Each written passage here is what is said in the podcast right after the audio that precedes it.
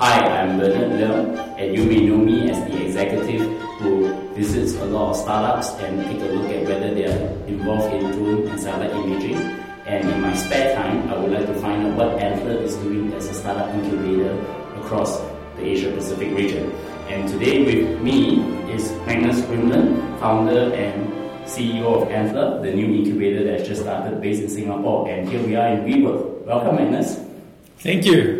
Thank you for having me. Really look forward. Yeah, so we met through Lisa Enckell and Andreas Ehn, yes. who have all been my show, and I know this is a new initiative that you have started, and you have actually a pretty interesting career background that actually I want to go in touch with. Yeah. So, uh, but to start off is how do you start your career? Yeah, so interesting, right? I originally come from Norway. I grew up on a farm in Norway in a small town called Sanda and got my international career uh, first through United World College. I was actually lighting up the fireplace, this farm, when I read about this international school in, in Wales. Uh, where they brought in people from 82 nations uh, to learn about international relations from all across the globe. So I went there for boarding school, did my IB, then actually my first job was in the military. So I uh, joined the Norwegian Navy and uh, joined the selection for the Norwegian uh, Navy SEALs, the Norwegian Naval Special Forces. That was my, you know, first job. So really a Navy SEAL operator in, in, in the Norwegian Navy, which was very exciting because you combine, I think, really the mental challenges with the pretty heavy physical challenges. And uh, of course, at the time, uh, very interesting in Europe because we're changing from you know more of the Cold War focus to looking at what was ha- happening with the terrorism landscape. Really good to see that from you know a first first person perspective. So that was exciting. Then after the military, um, I decided to go to the US for education. And ended up at Harvard that's when I got probably exposed first to rapidly growing technology companies. Always been really interested in this space. Always been extremely excited about how new innovation, new technologies can enable, you know, significant change very, very rapidly. Of course, we got to see some very exciting companies coming out of Harvard at the time. You know, I was there with Mark Zuckerberg at the time. You know, so when Facebook first launched, I knew everyone on Facebook. now I only know some people on Facebook. but you could really see kind of the impact technology had very rapidly. So, you know, at the time we started working on our first kind of tech business called Crimson Reading, which turned out to be a pretty successful company not, not that big, but literally we were selling school books to uh, the Ivy League colleges in the US. Very, very exciting. Then after, you know, Harvard, I decided that I really want to work more with technology and I wanted to learn more about the world and how we could use uh, technology to impact a lot of people. Uh, I was lucky to get introduced to, to a few people in, in McKinsey, which of course gives you the opportunity to work with some of the biggest and most influential companies across the globe in that value chain. Uh, so I started in McKinsey, ended up uh, over the next five years working with the entire technology value chain. So everything from semiconductor companies in in Taiwan and Asia to consumer electronics companies in Europe, the US, and, and Asia to media companies, telco companies. So literally all the way up from the silicon to the actual content that people consume on silicon. Uh, so it was uh, an exciting journey. Uh, ended up helping launching a telco in India. A lot of very you know exciting projects, but realized that after a while, it was time for me to step out and start building a business from scratch. At the time, you know, there was a lot of really exciting things happening in the e-commerce space. In Europe, we had this very exciting company called Zalando, which is now turned into the biggest fashion e-commerce company in, in Europe and they were growing like crazy. I was speaking to a couple of uh, you know the investors there, Rocket Internet and Kinnevik. They were in the face of uh, launching a very exciting similar setup in Asia called Zalora, and then came on board there as one of the co-founders, which was super exciting. You know, we literally spent then uh, you know the next years building that out in Southeast Asia, which is very different from building e-commerce. Literally, I'd say almost anywhere else, because when we first started you know, we had to think about things as how would you deliver a package from A to B? While if you launch e-commerce in Europe, you can plug into an existing logistics network and logistics ecosystem. We had to build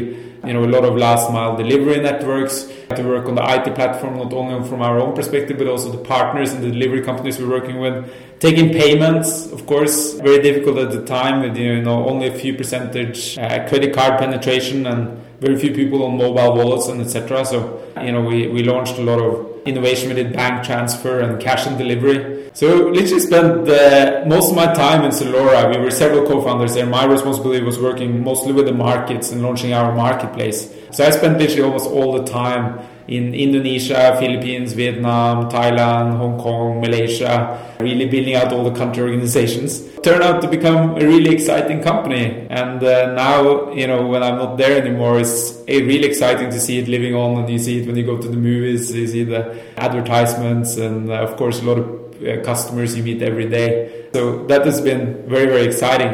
Then Zalora was acquired in 2015, which was very exciting by Global Fashion Group. I then uh, joined the Global Fashion Group as the chief operating officer, and suddenly we had fashion e-commerce companies all over the globe, and uh, got to work with the, the same type of uh, issues we were working with in Zalora in India, Middle East, Eastern Europe, South America, and throughout this whole you know experience, we saw you know the, the founders of these companies that were part of Global Fashion Group, and also a lot of the other companies we were working with in the ecosystem were literally people who came out of similar type background as myself, right? You know, I, you take an education and then you started working for, for a bigger company or government and etc. But at some point of time, I decided to become an entrepreneur, and we started thinking a lot about you know how that had worked through Rocket Internet. We started thinking a lot about how that had worked in uh, you know similar type setups, and uh, that became like the beginning of the thinking about building the Antler platform. You have spent a considerable amount of time in Rocket Internet and also the managing director of Zalora first for. Southeast Asia, and then you became the chief operating officer of the Global Fashion Group, which takes all the fashion companies within the Rocket Internet portfolio and put it into as a global platform itself. And I think Rocket Internet, be it its reputation, what was interesting is that it also ignited a lot of startup ecosystems everywhere. It also provided the training for the people who you may have worked with and then they go on to do different things in their life. They maybe become startup founders. I want to ask you this. I mean, you have, you have been in the military, special forces, so this was very interesting. So, what are the major learning takeaways in building and scaling a business from that experience? Yeah, so for sure, I think you're completely right. I think you know a lot of what Rocket I think was amazing at is is really they were amazing at bringing in a lot of great talent from all over the world, a combination of local and, and global talent and also amazing at, at execution, right? Just rapidly executing and scaling. And a lot of the people who were involved there in the early days have gone on to build great businesses in the region after, like for example Nadiem and Gojek, and you can mention a lot of other companies where people have spent a bit of time in the Rocket ecosystem. I think the major learnings from, from that whole Zalora and Rocket ex- experience is that a lot of uh, like amazing founders come from a lot of different backgrounds, right? So, uh, and this is what we've seen in Antler as well. Is that if you ask, you know, literally any kind of gathering of really talented people, about sixty percent of them will say that they have an aspiration to become a founder at some point of time. And it's not self-evident who out of those sixty percent will end up doing it. There's a lot of people who probably would make an amazing founder,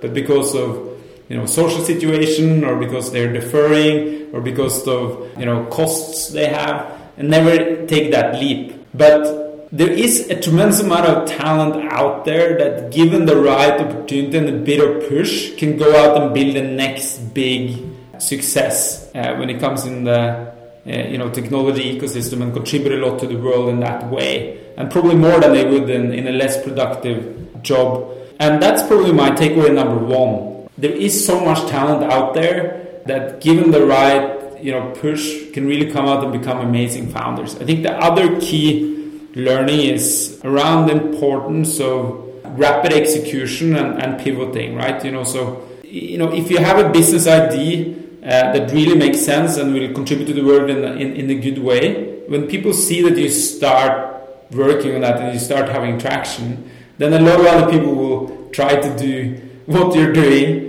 and the people who, in the end, will win, of course, they need to have the amazing team, which was what I spoke about first. And the second thing is they need to work on the right thing. But after that, it's really important to just execute way better than anyone else does. And in the end, they are the one who typically will win because in today's world, you're not in a situation where you typically can build out these types of moats that you could in the past, right? So at once now, when there's a great idea and a great business model out there, and you have the right team executing on it, you really need to uh, focus incredibly hard on just executing faster and better than the competition because for sure somebody else will try to do the same thing across the globe, right? So that, of course, was a major learning. I want to ask you this question. You're in the special forces, so you have to do very difficult missions, and then you have to require you to sort of build and scale fast. Yeah. Does that experience translate into your startup experience as well? I think you know it definitely is similar in certain aspects, right? So I think it should be similar. So the thing is, when you're in the special forces and you're you're on a mission or you're on even in just training exercises, you don't really have a choice not to succeed because alternative to not succeeding is it could in the worst case be death, right? And then in the in you know the second best outcome is, is that something terrible happens, right? So you really don't have a choice but succeeding in the kind of special forces environment. And I think you know like amazing startup founders really need to think the same way, right? So when we were building Zalora, it was never an option for us not to succeed. And when we're now building Antler, it's not an option for us not to succeed. And I think any founder we work with to build great companies, we want to have the same view, right? That there, it is just not an option to not succeed. And I think these are the guys who really, really do tremendously well, right? So, you know, I mean, you mentioned a lot of examples. Almost any amazing founder out there has been in a situation where at some point of time things really didn't look that good, right? Look at Jeff Bezos on Amazon, now the world's richest man, right? I mean, in the very early days, they were almost run out of money on a daily basis, and they were fighting some some pretty big competition who were way bigger than them at the time. And then, uh, you know, most founders might have given up, but then he ended up being, you know, one of the most exciting companies in the world. Look at Elon Musk and SpaceX. I mean, they almost ran out of money and all their early rockets exploded, and most founders might have given up. But Elon Musk didn't, and thereby he's become a successful founder. And I think that's the major learning, right? You know, don't give yourself a choice. So you will never get through, you know, the the Navy SEAL selection process if you think it's an option not to do it. You just need to decide that there is no option. And when you're in, you really don't have a choice. You need to execute on what you're supposed to execute on. And it's literally the same thing you need to do as a founder. Because if, if at one point you as a founder think, hey, perhaps this, you know, perhaps this won't work, or perhaps I won't be successful with this. That's the point you start having doubt, and your whole team will have doubts, and then in the end, your company will die. But the ones who have the tenacity to drive through, to slide pivots, they will succeed. So I think that's a major similarity. So the near-death experience is actually part of that entrepreneurial journey. So it comes to the main topic of the day. Yeah. I want to talk to you about your new Antler platform. It's a startup incubator, as I understand it. Yeah. Maybe the first question I want to ask is what's the backstory behind the founding of Antler as an incubator? Yeah. Yes, the backstory is, you know, I started talking about it a little bit earlier, but it's really, we see all this tremendous talent out there with the ambition to build amazing businesses and innovate, who doesn't take the leap and end up doing it. At the same time, we see technologies having reaching maturity level now across a lot of different industries. If you look at, for example, IoT, if you look at what's happening with connectivity, if you look at what's happening with biotech, if you look at what's happening with blockchain, I mean, all these are reaching now a maturity level where the ability to use that technology to fundamentally change the world in a better way is bigger than ever. So you have the talent, you have the technology, what I think we are still lacking, and where there's huge opportunities, kind of bringing in more of that talent into great teams that are tackling and using that technology to solve big, big problems, right? So that's our mission. That's what we want to do. So Antler is there to kind of enable great founders to great to build great businesses, and the opportunity is so big we have, you know, in the first part of what we did now, we thought we wouldn't, you know, because we weren't known when we launched Antler in back in January, and we so we thought we would perhaps get a few hundred applicants for the first program, but literally in a few months we we got 1,500 applicants. We selected 62 like AAA founders, which really shows that the talent is there and the need is there for people to support them in building these great businesses. And we looked at you know the best companies out there. We look at the Y Combinator, Techstars. We look at the best VCs, how they were structured. I of course had my Rocket Internet experience. We looked at what we believe worked and what didn't to create a platform where these founders can come in. We support them with the expert networks, with capital, with uh, you know design, product, tech side, growth marketing, all of the elements you need to really succeed. But at the same time, it becomes a founder's company, right? We only invest 100k for about 10% of the company. So it, the founders still own the company after. So, you know, we're not a venture builder per se. We're not really an incubator per se. Mm-hmm. We call ourselves a generator because we are there to help the founders generate great businesses. But in the end, it's not Antler's company. We own a small part of it, but it's the founder's company. So you briefly described the vision and the mission of Antler. I have two questions. The first one is how will you characterize the metrics for Antler such that you know that in two to three years' time it is successful? Yes, so the number one thing that we want to have enabled at that point in time is, of course, we've seen a number of really great businesses coming out of our program. So, you know, in, in three years' time, we will have had hundreds of, of companies coming through our pro- program, and uh, I'd like to see, you know, at least 20 to 30% of them becoming great, and, and a few of them becoming globally renowned businesses who've had a great impact on the world. I think the second thing is we'd love for some of these founders who've gone through our, our program and through building a great business be you know internationally renowned thought leaders and uh, you know role models as founders uh, through the businesses that they built. So those you know number one thing for us would be if our, our founders are, are successful. The, the second part for me is that we are in a position to serve founders all across the globe. Right now, we're here in Asia, so about 60% of our founders now is, is from Asia. But we're just launched Europe out of Stockholm, and we are going to expand into other parts of the world. So in three years, hopefully, the dream is that if a founder wakes up anywhere in the world and they want to build a great business, we are there to support them in doing so. So I think those are kind of the main metrics. So the second follow-up question is the following. So you alluded to the point that Antler is not a startup incubator, accelerator, venture builder, but a generator, mm. right? Because if you look at the global market of incubator accelerators, they aren't doing very well, except for the those that you know, the Y Combinator, the Techstars, and um, even Rocket in, in, the, in its early days as well. Yeah. How do you see Antler as a generator would be able to overcome some of the weaknesses of the incubator? Where do you, maybe to frame it the other way is what is the competitive advantage for Antler to, in order for it to be successful?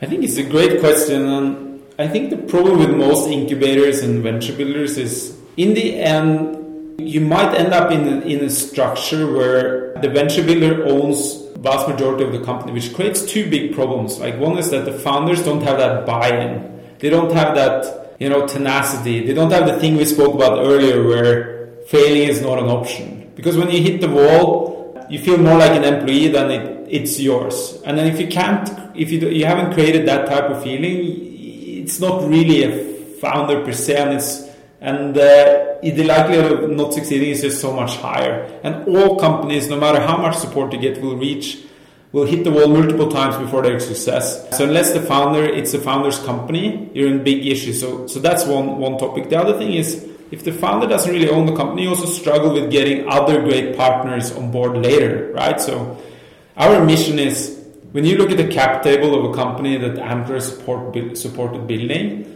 you won't really see a big difference between us and, and an angel investor in terms of our ownership. But we become like an angel investor, but with a big platform supporting the startups.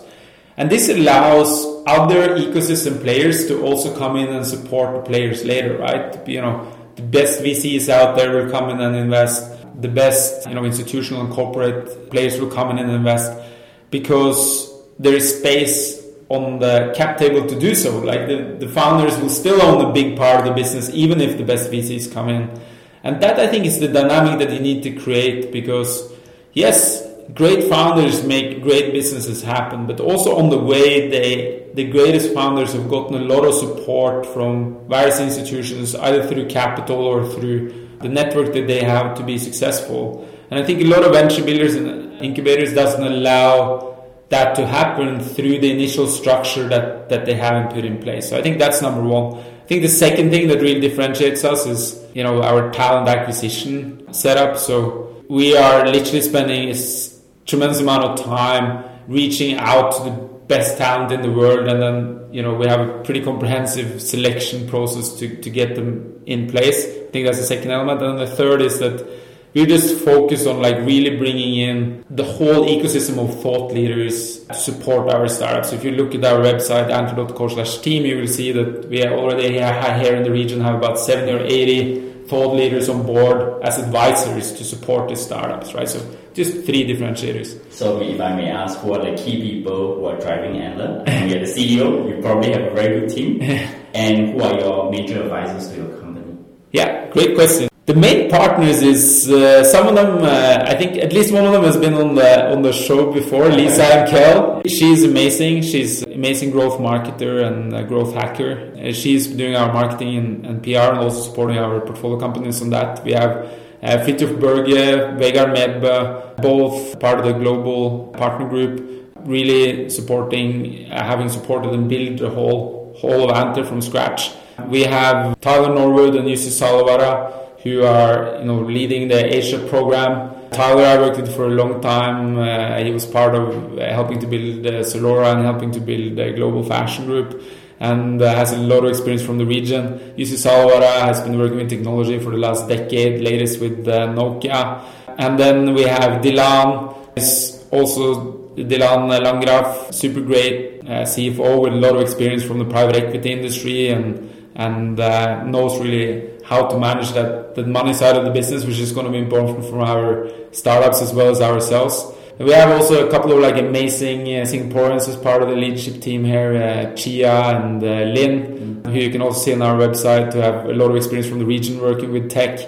We have Pierre, who's been supporting us also on the marketing side and the fundraising side. Was part of building Top out here in the region, which is one of the biggest kind of marketing agencies there. So and then we have several others. So the team I think is super strong. Combination of like really successful founders, great with great business experience, and a lot of experience from the region, but also some international flavor. Our chairman Tore Mjøholt used to be the global chairman of McKinsey, so has a lot of uh, can open a lot of doors from our startups and founders. Mm-hmm. On the advisory side, you know, we really have three categories of people. So we have like great business leaders. So one example there would be Dominic Barton he used to be the CEO of McKinsey globally. We have great academic talent, for example, Andrei Shleifer, Karim Lakhani, who are professors at Harvard. We have local ones like Virginia Cha. Uh, and then we have the third category, which is uh, successful founders, where, you know, for example, Aaron Tan, who's been building the uh, the Carro platform here uh, out of Singapore. So these are the advisors. On top of that, we have venture partners who support us part time, which some really amazing people there. Andreas Ehn, for example, who also been on your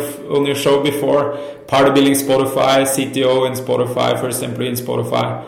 This tremendous tech talent. We have Stefan Jung, who you know was part of building Rocket Air in the region, and then later has been building Venturra and invested in Grab Taxi, Prenetics, Shopback, Eh, Caro, a lot of exciting startups here in the region. We have Tim Marbeck, been building Asia Venture Group. So really, I think a tremendous amount of people who have built great businesses before or are thought leaders within their field, and they're all there to support our founders be successful. Mm-hmm. One interesting process is you talk about the people who have applied to the incubator. What is in the selection process to bring the entrepreneurs into the? Yeah. And I think the other question I probably should just ask together is what kind of traits does your team in Antler see in the entrepreneur when you bring them on board the program? Great questions, right? So let me split it in three. So one is like how do we get the leads? So like how do people end up on our radar? So we do a lot of referrals. So through our you know advisory network of about 70 people, uh, our partner team, our venture partner team, and just all our friends and mentors. We also have a list of about 350 mentors who support. We have also about 950 potential investors who want to kind of come in the fund. And so all of them refer founders to us. That's the best category of founders that we get. Then we also do a lot of uh, targeted outreach on LinkedIn and etc. We also do a lot of events at the relevant arenas where you meet great tech talent. And then uh, people also just come and apply on our site. So anyone can come to our site and apply at, at antler.co. So that's the funnel. And it's increasing like crazy. So just before we stopped recruiting for this cohort, we received the same amount of applications in a day that we did in a week, three weeks later. So it's just going to get more harder and harder to get into to the program. So you know, if anyone's thinking about applying, they should rather apply now than a year from now because then it's going to get, even harder to get in. But that's that's the funnel. So that's step number one. Step number two is then when we get the leads, what happens in the selection? First thing people have to do is fill in a self-assessment, and this is really for us to understand like you as a person, right? So what's your ambition, what's your vision, what's your background, what's your experience, that whole part, which is pretty standard in a job application. After that, we do uh, a simple aptitude test, which is literally just to check the problem solving analytic capabilities. Then we do coding tests for people with coding experience. Then we do a screening interview. Afterwards, there's an interview process with our partner group. And then after that, uh, there is a hackathon where we observe people live. Broadly, that's the whole process. So pretty extensive. Not all the founders go through the whole process, but almost everyone goes through the whole process. And the reason why we do this is, like anyone that comes in the program, we want them to work next to other people who are of the same caliber. So we just spend a lot of time really trying to find the best of the best. So that's, you know, the second point, like how we select. Now, what are we looking for? So this is back to what we spoke about earlier, right? It's just really hard to know who would be an amazing founder. We believe there are certain traits that are important that we're looking and looking for. So one thing that for me is critical is this having a spike, right? So, you know, having something where one feels one is better than the majority of the world at. And it can be very different, right? So some people are amazing at just convincing people about stuff.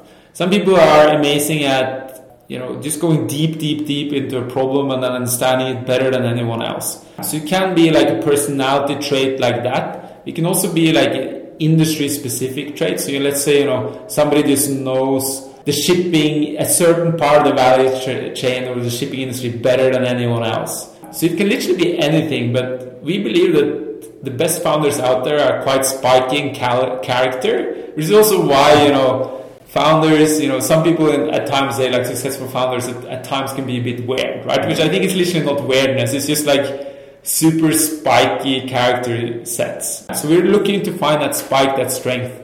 The second thing we're looking at is drive. You know, the ability to just get stuff done and, and, and work hard on achieving what you want to achieve. And then the third part, which we think is critical, is, is tenacity, which, which I think has been a kind of a red line through our whole conversation, right? This is ability to never give up. Like we want people to come in here, they've decided, okay, we're here because we want to build an amazing company that will change the world, that can be big. If we feel the the candidate we're looking at really has that within them, it, it counts a lot. Like just the ability to not give up. Like people who don't give up, they will eventually achieve something amazing, right? You know, I think you know the, the talent and the spike in that part is important, but in the end, what is overshadowing more important than anything else is not giving up. Because people who don't give up, they will achieve something amazing eventually. And those are really the, the people we're looking for. So we have people from all trades and walks of life. We have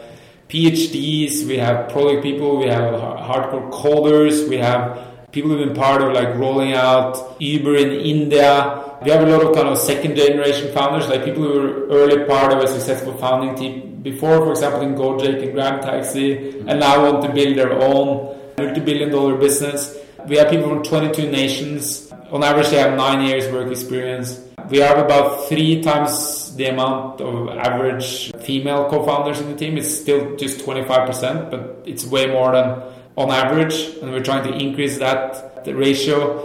Uh, so I think we've been able to put together like a really exciting, ambitious co-founder group that should build some some really amazing companies here over the next few years, right? And then we now open up for recruiting for January, and we already have a few hundred applications there, so it's going to be exciting to see what we get in that court.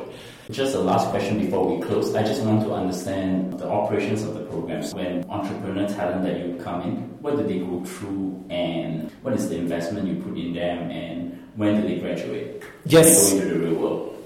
Great question. So what we do is the first thing that happens when people come in is that we spend a lot of time ensuring that everyone gets to know each other, right? So one of the things that I think is true, for example, if you look at take Mark Zuckerberg as an example. If Mark Zuckerberg, the next Mark Zuckerberg is amongst the 62 founders that we have now here in this cohort, he might not have been the person that people would get to know first. And this is an example I like to give just because it's so important that everyone gets to know each other before they choose which co-founders they're going to work with. So we spend a lot of time doing a number of hackathons, number of sessions for people to get to know each other.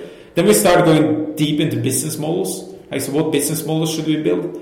Some ideas come with the co-founders themselves. We have also great venture capital partners. We have corporate partners who come in and support with ideas that they have been working on for a long time in terms of this is where we believe technology can really impact the world in a great way and you can build a great business. And then uh, we've spent a lot of time looking at business models. So we are in the middle of that phase now, right? So we're literally formed the majority of the teams, we formed the majority of the business models. We're now turning through to really make them amazing before after two months we we decide which one we invest in or not. And our hope is to invest in, in most of them. Then we invest $100,000 for 10% of the company.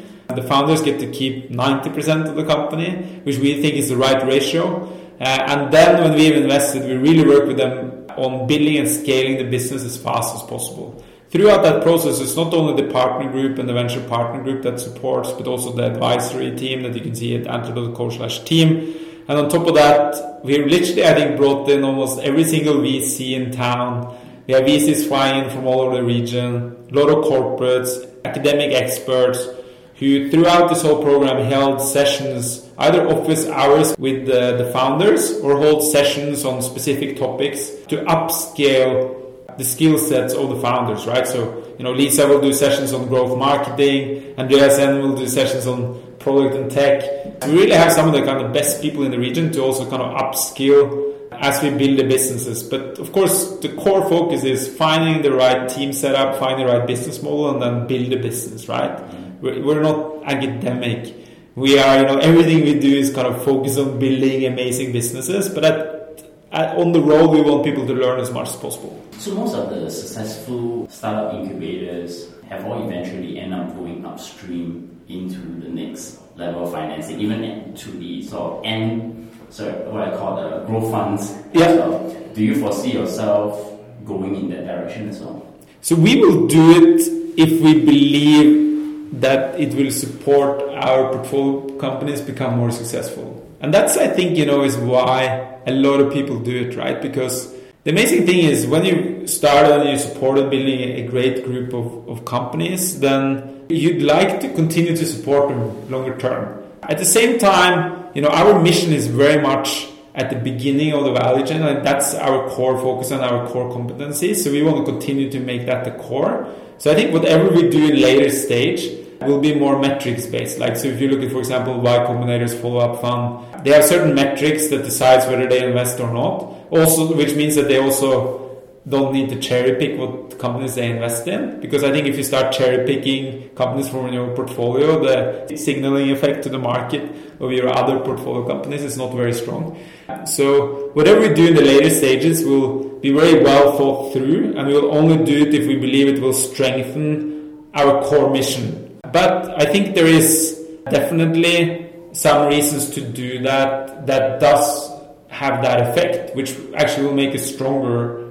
I think more than that right now, what we're just focused on is making the program better and better and then expanding the program into other regions so we can help founders all, across the globe. So, Magnus, many thanks for coming on the show. And in closing, I always like to ask my guest two questions. First one, can you recommend a book, podcast, or anything else that have impacted your work or personal life recently?